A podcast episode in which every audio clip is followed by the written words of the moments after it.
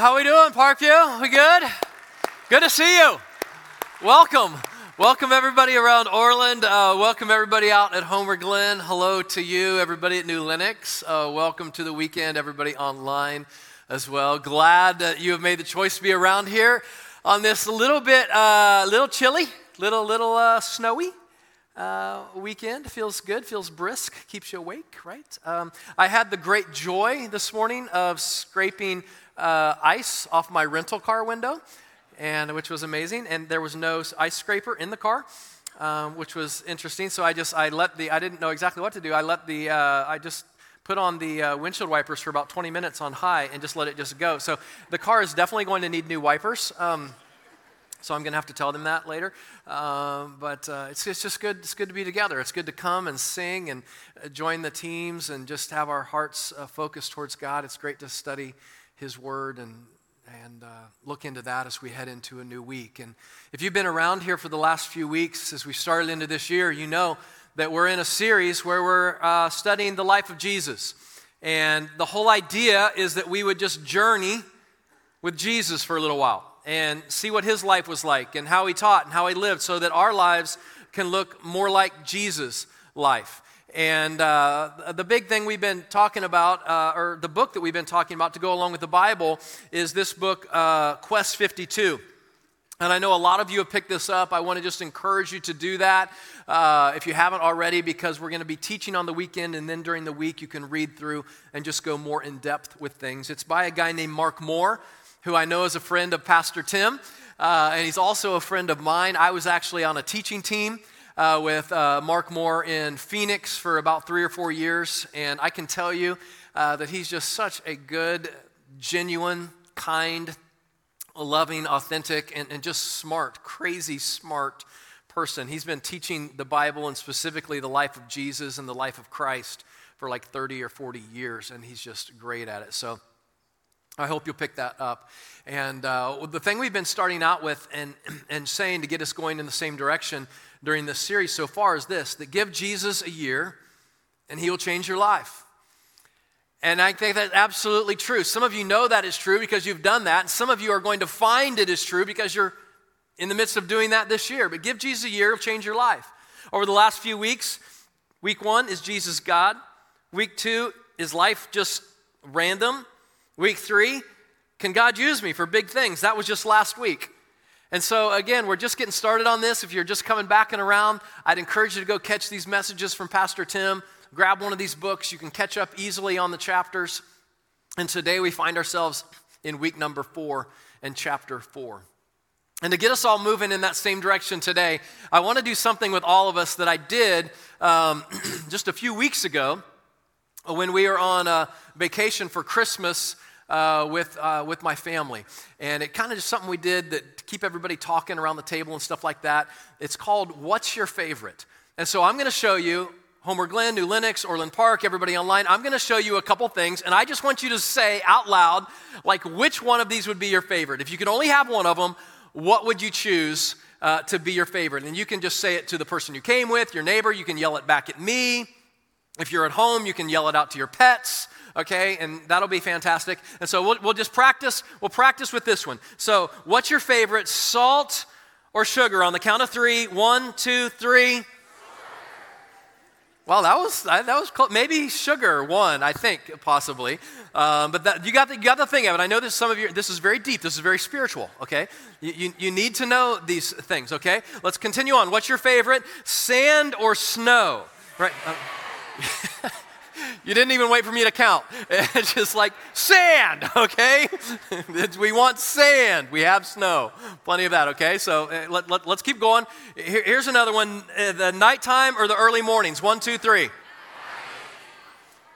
Uh, that's close. It's kind of kind of split, maybe. Maybe the mornings, I think, actually uh, won that out. Or, or, or how about how about this one? A good book or a good movie? I think a good, some of you are saying they still write books. Do you have books? Are they, why do you need books when you have these, right? I know some of you are, that's where you're living, okay? A good, I, am pretty sure I know the answer uh, to this one, but I'm going to go ahead and, and ask it. What's your favorite, dogs or cat? I hope. Okay, hopefully you said dogs. Um, you don't have to. You can, you can still be a Christian and say cats, um, I think. Um, this is actually me and my dog, Bo. Um, so he, he's a good one. And so I thought I knew the answer to that. Now, I know, I know, I know, I know the answer to this next one, but again, I'm going to go ahead and do it. This, this, this will just be the last one, okay? What's your favorite? Um, no, no, don't, don't, don't, don't. Don't do it. Don't say it. Don't, don't say it. And, unless you really want to. Um, no, no, seriously, no. Because there's, there's a chance Tim may watch this, and then that would be very hurtful to Tim. Um, so here's, here's why I bring all of this up because we all have favorites, right? We all have favorite foods, we all have a favorite car, we all have favorite colors, we all have favorite clothes that we like to wear. Even if you have like more than uh, one kid, if you have two kids, you have a favorite kid. Admit it. The kids are sitting there going, no. Oh, yeah? Now, of course, I mean, it's situational.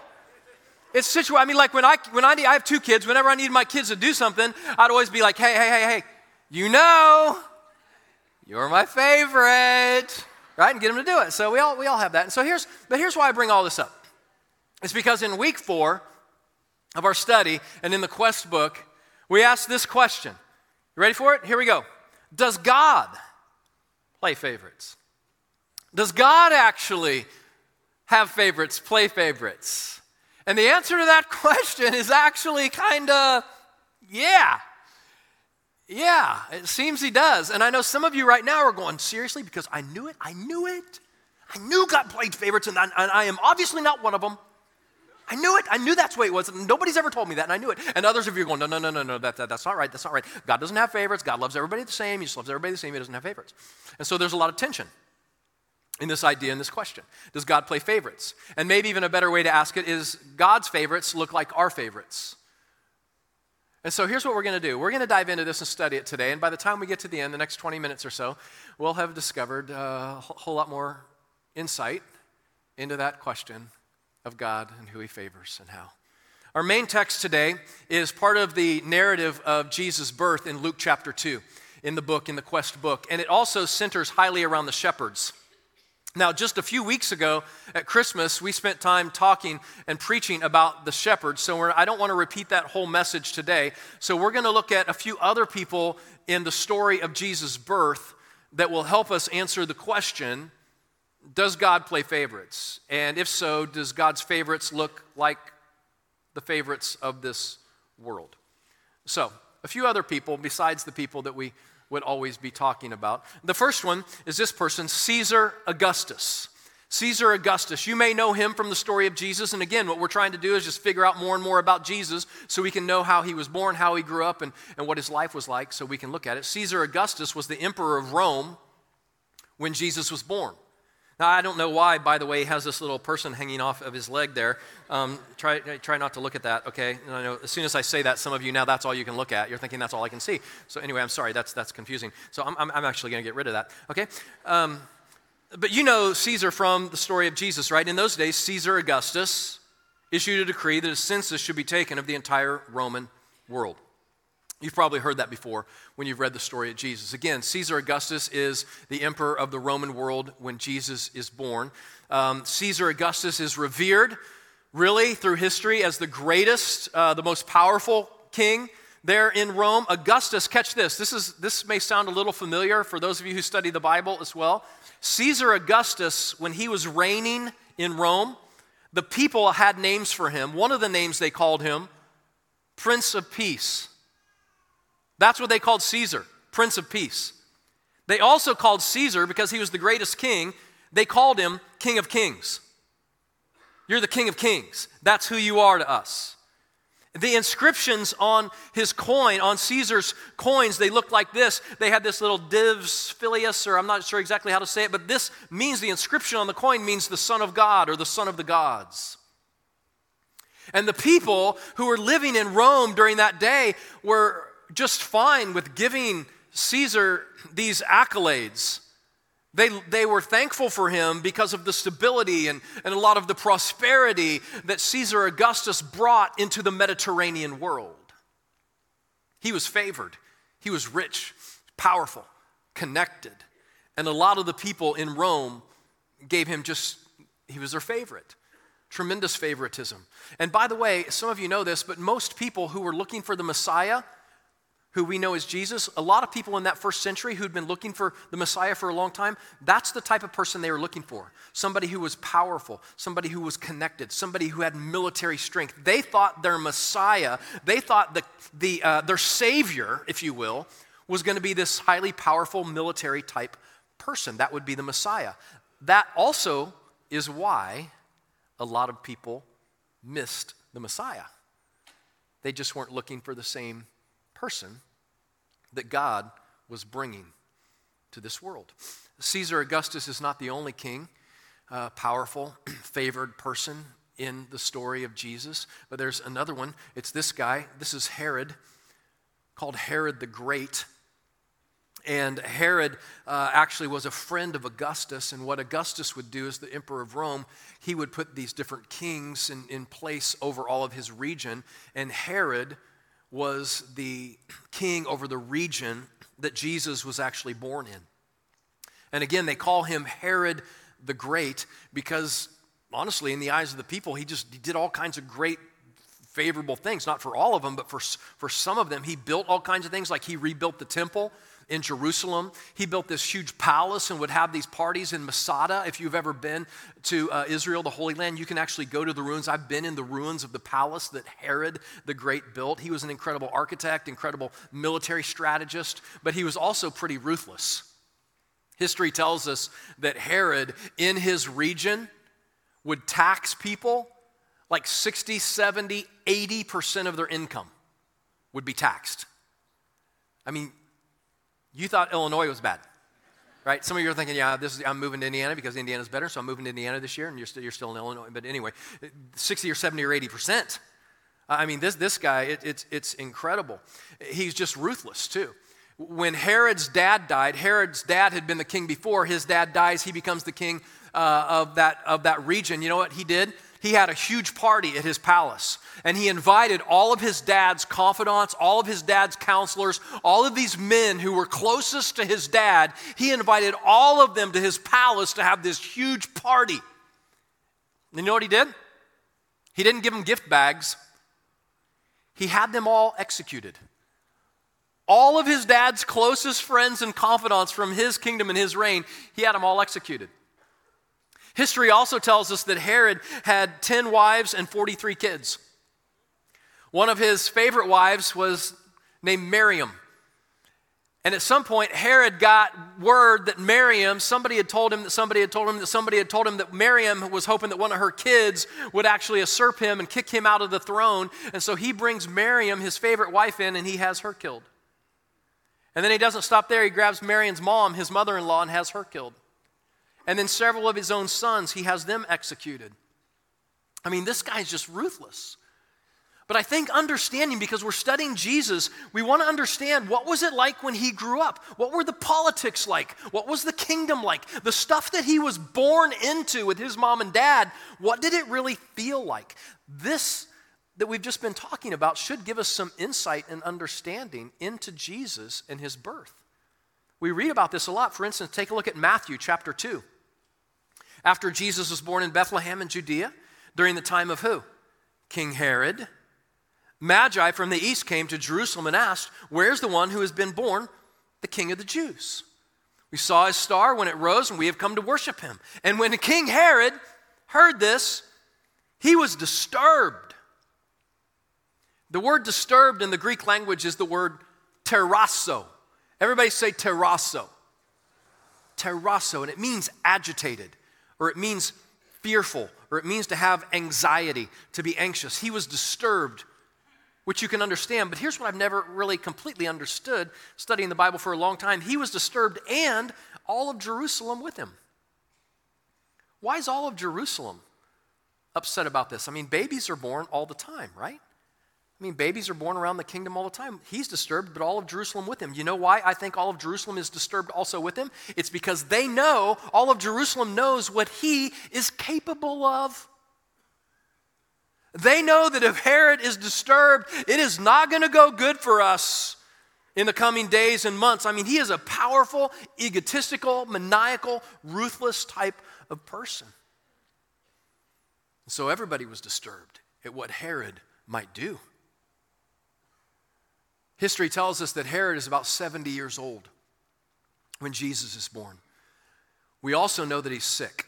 Not exactly sure why or how. Some say it's probably a kidney disease that he had, but very, very sick. And so, as Jesus is being born onto this earth, Herod is in a season of his life and his reign where he's trying to consolidate and leverage all of his power and bring it together so that he can pass on this legacy. And that's when he gets the disturbing news that about a half mile from his palace, there's this newborn baby that some are saying is going to be the king, the king of the Jews. And he's thinking, it, could it be that there's a new king that rises up and becomes the favorite? Because you see, here's what's happening in the first century the, the narrative that is being propagated by all of the religious leaders, the political leaders, the socially elite people. The narrative that is being told to everyone else is simply this yes, God does have favorites. And guess what? We are his favorites. God's always had favorites, he always will have favorites. We are his favorites. I mean, look how powerful we are. Look at where we live. Look at our palaces. Look at our money. Look at all of our prestige. We are obviously God's favorites. We're powerful and we're pretty proud of it. Now, here's what we know, though, because we live on the other side of the birth of Jesus. We know that the way God sees things is not exactly the way the world in the first century saw things. In the book of James, chapter 4, it says God actually opposes the proud, but shows what? Favor to the humble. God's favor, some of his favorites, are not those who are proud and powerful, but those who are humble, those who will lean in to him. You see, the more we'll get to know Jesus this year, the more we're going to realize that, that God and his son Jesus, they just they don't just favor the wealthy, they, they favor those who are generous with their wealth. They, they don't just favor blindly people who are powerful. God and his son Jesus favor boldly people who are oftentimes fairly powerless. The people upon whom God allowed his favor to rest would have been very perplexing in that first century. It would have been 100% unexpected because, again, the, cho- the people that God chose to favor and come close to were not necessarily the people that the world was expecting. It was perplexing. And, and we've talked about this some before in the story of Jesus. It was people like Mary and Joseph. Mary and Joseph were not necessarily, you know, they weren't at all powerful or prestigious type people. Mary, we know that she's a teenager. She's like 12, 13, 14 years old. She comes from an insignificant town, the town of Nazareth. There's nothing prestigious about Nazareth. It's a, just a normal little rural village. She's engaged to a guy who also there's nothing incredibly prestigious about. She's engaged to Joseph. What we know about Joseph is that he is a carpenter, he's a day laborer, which means he would take whatever jobs would come around. Joseph probably had two or three or maybe even four jobs going at the same time. The world would not have looked at them and put favor upon them, but yet God chooses them to love and to trust with Jesus. And I want to show you something today. I want to show you a, a, pretty interesting scripture in the Old Testament of the Bible, in the book of Leviticus. Because this scripture in Leviticus helps us understand the New Testament in Luke chapter 2, which is where we're studying some today, the birth of Jesus in Luke chapter 2. So let's look at Leviticus, and it'll help us understand Luke chapter 2. In Leviticus, it talks about the law uh, of the Lord, it talks about the law of Moses, and what a woman had to do according to Jewish law once she gave birth. This is how she would come to the temple. This is in Leviticus, the Old Testament, the Jewish law. When the days of her purification for a son or daughter are over, she is to bring to the priest at the entrance to the tent of meeting a year old lamb for a burnt offering and a young pigeon or dove for a sin offering. But if she cannot afford a lamb, then she's to bring two doves or two young pigeons, one for a burnt offering and the other for a sin offering. In this way, the priest will make atonement for her, and she will be clean. So, with that in mind, let's fast forward now and see what happens when Mary and Joseph bring Jesus to the temple for this ceremony.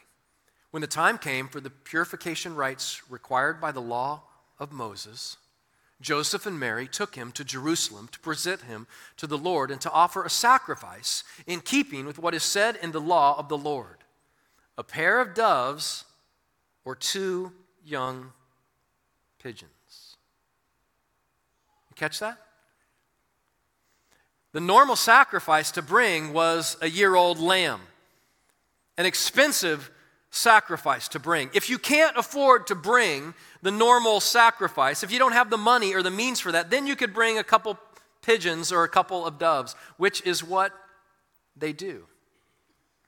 In understanding and studying Jesus, I just want us to understand that Jesus' parents were pretty poor. They didn't have a lot of means, they didn't have a lot of resources. In fact, these people, Mary and Joseph, have been chosen and favored by God to give birth to his son, and yet they can't even afford what would usually be a typical sacrifice. And, and maybe I could say it like this in the eyes of the world, in the eyes of the world, they would not be favorites. Or, or maybe another way to say it, they would not be the front runners to be the mother and father of the Messiah. they, just, they just wouldn't have been. No one would have been picking them out of the crowd because they didn't have the prestige or the position or the favor that went along with all that. But yet God chose them and God favored them. And not just them, there's other people in the story of Jesus and his birth, the shepherds. We've talked about them before.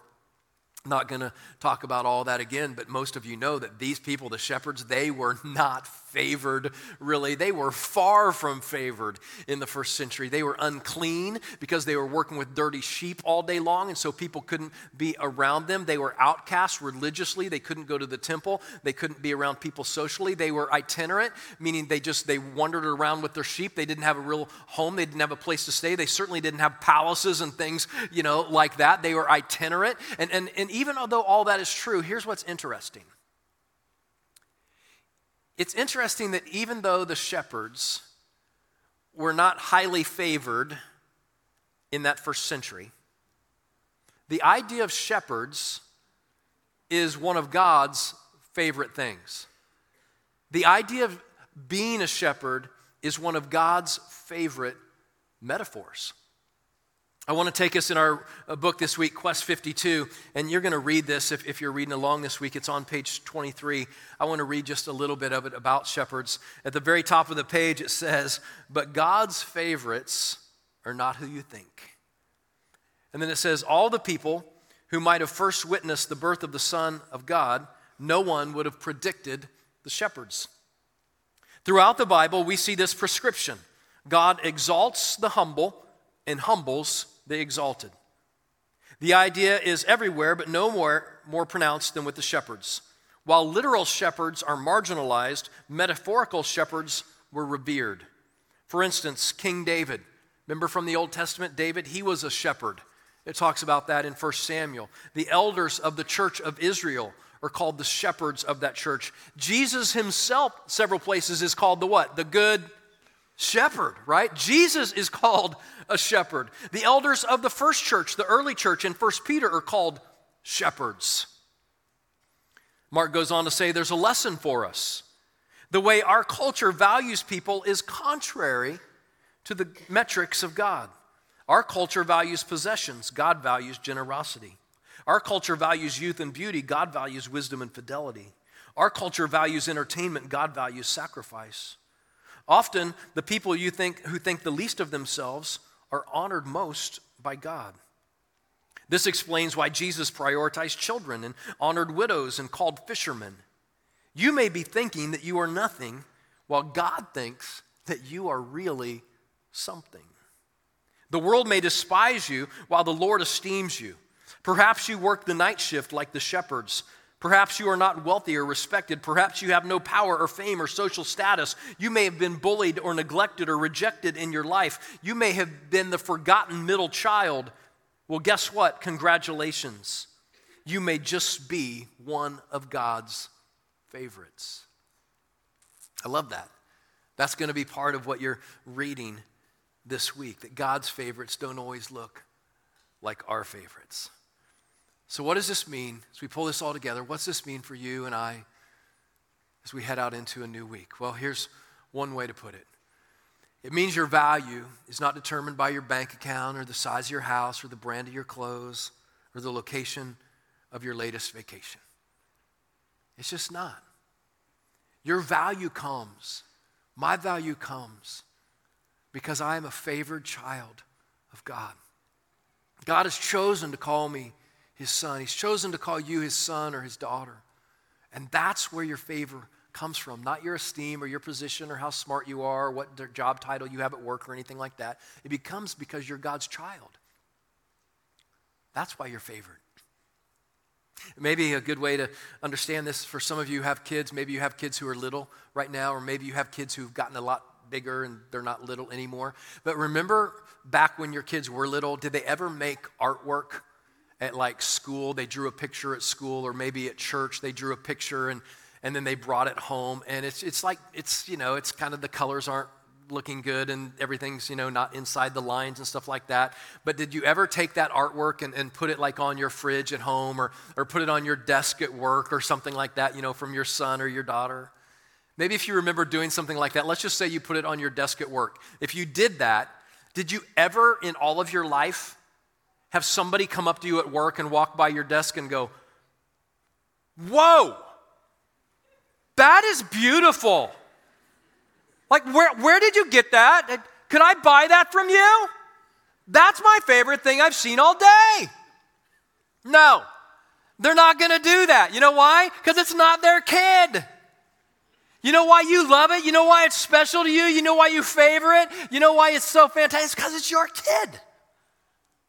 So you think it's great, you think it's special, it's some of your favorite things. Listen, Parkview, you are God's child. You are his favorite. You're a masterpiece. And nothing you've ever done, nothing you will do can make God love you or favor you any more or any less. You have it. You're his child. And I know sometimes as we try and sort that out in our mind and we think we're not that special or not deserving or, or whatever it is, it doesn't seem fair maybe in the eyes of the world. But I'm telling you that, that God is gracious to us with his love and favor. In fact, here's what you're going to read in your book this week these words God isn't fair, God is gracious. God isn't fair, God is gracious. And I'm not sure how that hits you necessarily, but as you start thinking on that, the way I've been thinking and meditating on it, I say, praise God that God isn't fair. If God, I don't want God to be fair with me. If God was fair, just like over the last few weeks or even over the last few days, the things I've thought, the things I've done, I don't, if, if I, if God was fair, I would be in trouble. Praise God, He's not fair. He is gracious with me and He's gracious with you. God loves you and He favors you. And the way that comes to you and me is through His Son Jesus. As we accept Jesus into our lives, we gain God's favor, we gain closeness and intimacy with God. This is why we're studying Jesus. In order to get close to God, have His favor, have His blessing, it comes through His Son Jesus. That's why all of this is so important to understand in our lives. In fact, maybe you've seen these verses. Jesus says in John 14, 6, I am the way, I am the truth, and I am the life. No one comes to the Father except through me. You want to come close to God? You want to have God's favor? Jesus says, I'm the way, I'm the truth, I'm the life. It happens through me. And for some of you, you're fine with that, you're good with that. But with others of you, I know because I talk to people all the time. Some of you say, Todd, okay, okay, okay, time out, time out. Like all the other things we've been talking about, like the favor stuff and favorites and stuff like that, that was kind of fun. But this right here, this I don't understand. I don't get it. This, this, is, this isn't fair. This whole thing right here, the whole Jesus being like the way, the only way, that, that's not completely fair. And listen, I, I have conversations with people on a regular basis over the last few months, over the last few years, I have people say, you know what, Todd, I can understand that God, you know, loves and favors people who are kind or generous or selfless. I, I understand God favors people who are good and servant hearted and things like that. But just to say that God favors people because of Jesus, because of their acceptance and love for his son, Doesn't seem right, doesn't seem fair. There should be other ways to get close and to get in God's favor. I should be able to do things. And I just want to say this it may not seem completely right and fair, it may not seem palatable or politically correct, but it's true. And, and listen, do not make the mistake, Parkview. Do not make the mistake in your life of determining what you think is true by what you think is fair. Because they may not always line up. For instance, as we get into the first quarter of this year, we're in tax season, right? Some of you are getting your tax stuff ready. You're doing your taxes. You're putting together little files. Oh, I don't have this. I don't have that. And you're doing your taxes. And, and uh, what if this year, as you look at your taxes and what you owe and things like that, what if you decided to, instead of just sending in a check, what if you just decided to send in a little letter to the IRS? And you would send in the little letter and you would just say, Dear IRS, I do not believe that the current tax code is fair. Therefore, I do not believe it is true that I owe you this money. You know, be blessed. Guess what they would say? I don't care if you think it's fair. Don't care. It's true. It's true. You owe this money. You see, what's fair and what's true may not always line up. And the question is, isn't, is not, is it fair? The question is, is it true? And I'm here to tell you today, as we pull this all together, I think not only is it fair, but it's also true. It's fair and true, the way God has chosen to come close to us through his son Jesus. I mean, think about this. Maybe you've never thought through this before. First of all, everybody is welcome. When you come to Jesus, you have his favor, his blessing, his love. Everybody is welcome to come to God through his son Jesus. Male or female, Young or old, doesn't matter. Live in the city, live in the burbs, live in Illinois, live in Indiana. Everybody is welcome. Who's everybody? Everybody is everybody. You can be a Chiefs fan. You can be a Bengals fan. You can be a Bears fan. You can probably even be a Cowboy fan. I don't know, but I, I bet you can. It's everybody. Everybody is welcome, right? Not, not only that, everybody gets in the same way. So everybody's invited to come close to God. Everybody's invited to be a favorite son, and everybody gets in the same way. There's not a way for me to get in as a pastor and then for you to get in. Okay, I don't have to do all those things. You have to do all these things because I got the pastor thing going on, so I don't exactly have to do everything you have to do. There's not a way for me to get in and a way for you to get in. There's not a way for people to get in who live in Mexico. There's not a way for people to get in who live in the Ukraine. There's not a way for people to get in who live in Poland or who, who live in other parts of the world. Everybody's welcome. Everybody gets in the same way. And guess what? The price has already been paid. Amen? And that's Jesus. I mean, what could be more fair? What could be more fair? It's not a puzzle that you got to figure out in your life. Everybody that you know is welcome. Everybody gets in the same way. You don't have to figure it out depending on who you are and where you are in the world or how old you are. And the price has already been paid. That's Jesus. Amen. Amen. That is good, good news. No matter what you've done, no matter what you're doing, no matter what you do. God loves you, He favors you. Last weekend, in the last section of Tim's message, he talked about there's just two places in the New Testament of the Bible where the word highly favored is used. Just two places. One of those is with Mary. Mary is highly favored. The other place, remember where it was from last week? The other place where it says that is in Ephesians, and it says, You. You are highly favored by the grace, the graciousness that He has freely given. You are. I am. not because of what I've done, not because of all the things that I've been a part of or not been a part of, but we're favored because of that grace, the graciousness He's given. And we've been saying this through the whole series so far. Give Jesus a year, and He'll change your life. And I believe that's absolutely 100% true. But I want to show you something else that is also very true.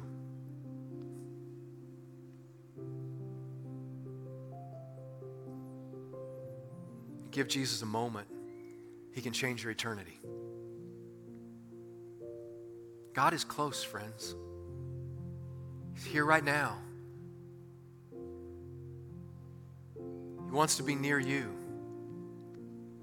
And my guess is for a lot of you, not just some of you, probably even a lot of you, maybe in 2022, God, God felt a long way away. I want you to know that 2023 can be different.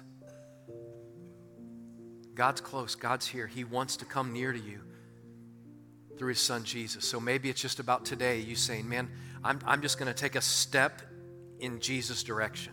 I just want to learn more about him. I want my life to look more like Jesus. I want to follow him and be a disciple of his. As you do that, God's going to feel this close. I'm going to pray for us, and then the band is going to sing a song as we head out of here. But I want you to listen to the song. I want you to just sit and experience it because it's a song by Lauren Daigle, and it reminds us just how precious and loved and priceless you and I are by God. Even when you maybe don't feel like it, you're his favorite. You are. Let's pray together. God, thanks for today. Thanks for your word. Thanks for just the things that we can understand about how when you sent your son Jesus and you really kind of tipped the world, social, political, religious things upside down in so many ways. And you begin to come close to and show favor to and show grace to people just like us. Didn't have the position and the status necessarily. And God, even today, we know that you come close. And who you say that we are is who we are. God, help us to believe that. And help the words to this song to settle deep into our hearts today. It's in Jesus' name we pray. Everyone says, Amen.